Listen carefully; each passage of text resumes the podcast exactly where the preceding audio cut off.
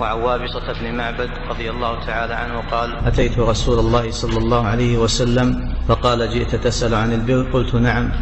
قال استفت قلبك. البر ما اطمأنت إليه النفس واطمأن إليه القلب والإثم ما حاك في النفس وتردد في الصدر وإن أفتاك الناس وأفتوك. حديث حسن. رويناه في مسندي الإمامين أحمد بن حنبل والدارمي بإسناد حسن. بسم الله الرحمن الرحيم. الحمد لله رب العالمين صلى الله وسلم على نبينا محمد وعلى آله وأصحابه أجمعين. هذان الحديثان في بيان البر بماذا يكون وبماذا يتحقق والبر كلمة جامعة لكل خصال الخير مثل التقوى جامعة لكل خصال الخير والبر ضده الإثم كما في قوله تعالى تعاونوا على البر والتقوى ولا تعاونوا على الإثم والعدوان. النبي صلى الله عليه وسلم في هذين الحديثين بين البر والإثم. في حديث النواس بن سمعان رضي الله عنه أن النبي صلى الله عليه وسلم قال البر حسن الخلق والإثم ما حاك في النفس وتردد في الصدر. البر حسن الخلق. يعني أن حسن الخلق نوع عظيم من أنواع البر وليس أن البر كله محصور في حسن الخلق وإنما حسن الخلق هو أعظم أنواع البر كقوله صلى الله عليه وسلم الحج عرفة الوقوف بعرفة ليس هو كل الحج ولكنه أعظم أركان الحج مثل قوله صلى الله عليه وسلم الدعاء هو العبادة مع أن الدعاء نوع من أنواع العبادة ولكن هو أعظم أنواع العبادة. فحسن الخلق نوع عظيم من أنواع البر وحسن الخلق معناه سعة البال والبشاشة في الاستقبال والتعامل مع الناس بمعاملة طيبة. كما قال صلى الله عليه وسلم وخالق الناس بخلق حسن. وهذه صفة النبي صلى الله عليه وسلم. قال الله جل وعلا وإنك لعلى خلق عظيم. فحسن الخلق يشتمل على خيرات كثيرة ويكسب محبة الناس لصاحب الخلق الحسن. أيضا يسبب هداية الناس للداعية إذا كان ذا خلق حسن فهذا من أسباب قبول دعوته. وهذا هو أعظم أنواع البر. والإثم والإثم هو ضد البر ما يؤثم ما يؤثم من الأخلاق والأعمال والأقوال. ما حاك في النفس يعني طرأ على النفس طرأ على النفس وحدثت به النفس. لكن صاحبه يكره أو أو تردد في الصدر. تردد في الصدر. صاحبه يتردد هل يصرح به أو لا يصرح. فهذا دليل على أنه إثم. والمراد بالنفس هنا نفس المؤمن. نفس المؤمن. أما الفاجر هذا ما يعتبر ميزانا للبر والإثم. إنما المقصود المؤمن. المسلم التقي هذا هو الذي يعتبر استحسانه للشيء أو استقباحه للشيء. فالذي تكره أن تصرح به تكره أن يطلع عليه الناس هذا دليل على أنه إثم. فاتركه تجنبه فتكون نفس المؤمن مقياسا وميزانا. فهذا أصل عظيم وهذا الحديث من جوامع الكلم. وجوامع الكلم هو جمع جامع وهو ما يجمع معاني كثيرة. وفي حديث وابصة بن معبد جاء إلى النبي صلى الله عليه وسلم يريد أن يسأله فالنبي صلى الله عليه وسلم ابتدره؟ قال لو جئت تسأل عن البر.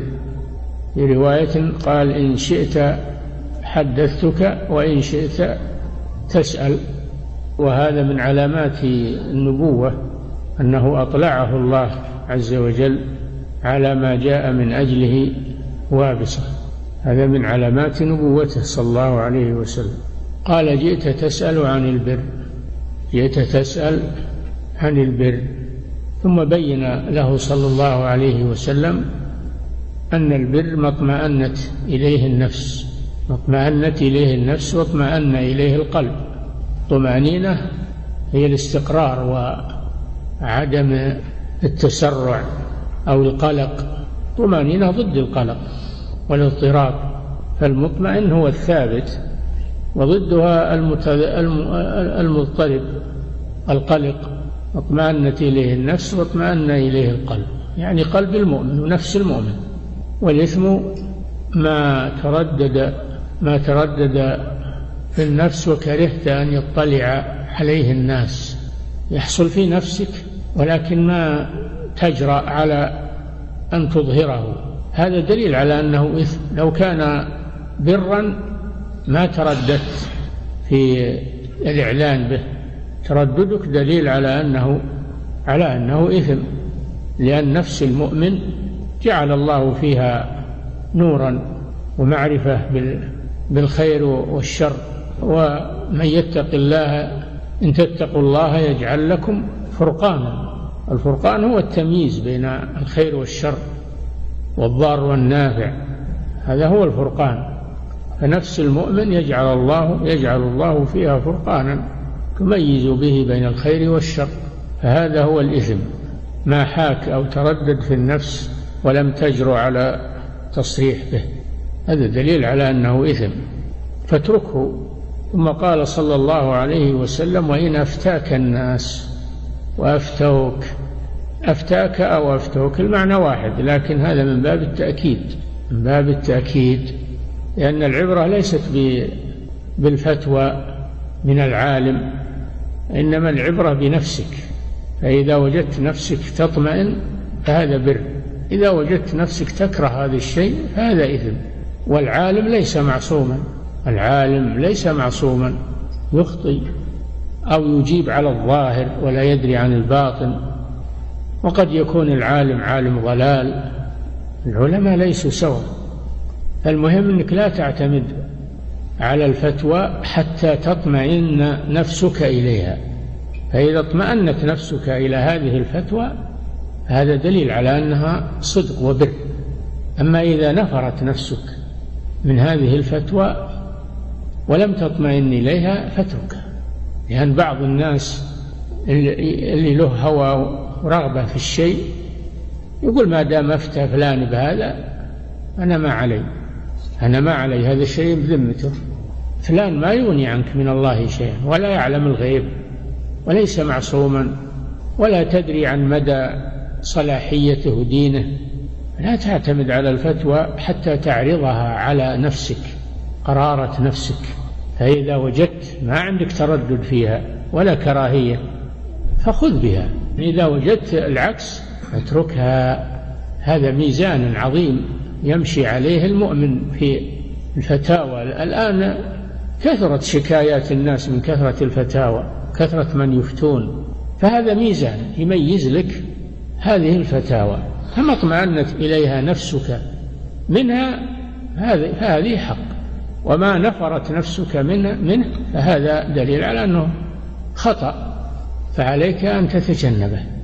ولا تقول أفتى فلان وقال فلان وهذا شيء بذمته. هو عليه ما تحمل وأنت عليك ما, ما تحملت. ما يغني عنك من الله شيئا. وقد تبهرج عليه أو تقول له كلام خلاف الحقيقة ويفتيك على ما يسمع. كما كما كان صلى الله عليه وسلم يقضي على نحو ما يسمع. لأنه بشر. فعلى المسلم أنه يتخذ هذا الحديث ميزانا يسير عليه فيما يسمع ويقال من أو يكتب من الفتاوى خصوصا في هذا الزمان الذي قل فيه خوف الله وتجرأ الناس على الكلام وعلى القول على الله بغير علم وعلى الفتاوى من غير ضوابط إلا من شاء الله. فهذا الحديث ينفع نفعا عظيما في مثل هذا الوقت وهو نافع في كل وقت لكن كل ما اشتدت الحاجة إليه كان نفعه أعظم. فهذا ميزان عظيم يسير عليه المسلم فيما يسمع من الأقوال والفتاوى يميز بينها بميزان نفسه وما تطمئن إليه وما تنفر منه. وأظنك لو راجعت نفسك وجدت هذا فيها. عندما تسمع أقوال الناس والفتاوى عندما تراجع نفسك تشوف أحد تطمئن إلى كلامه وإلى فتواه وأحد تنفر من فتواه ولا تستسيغها في نفسك. لكن بعض الناس إذا صار له هوى ولو ما استساغها في نفسه يأخذها يأخذها طاعة لهواه. وهذا إثم.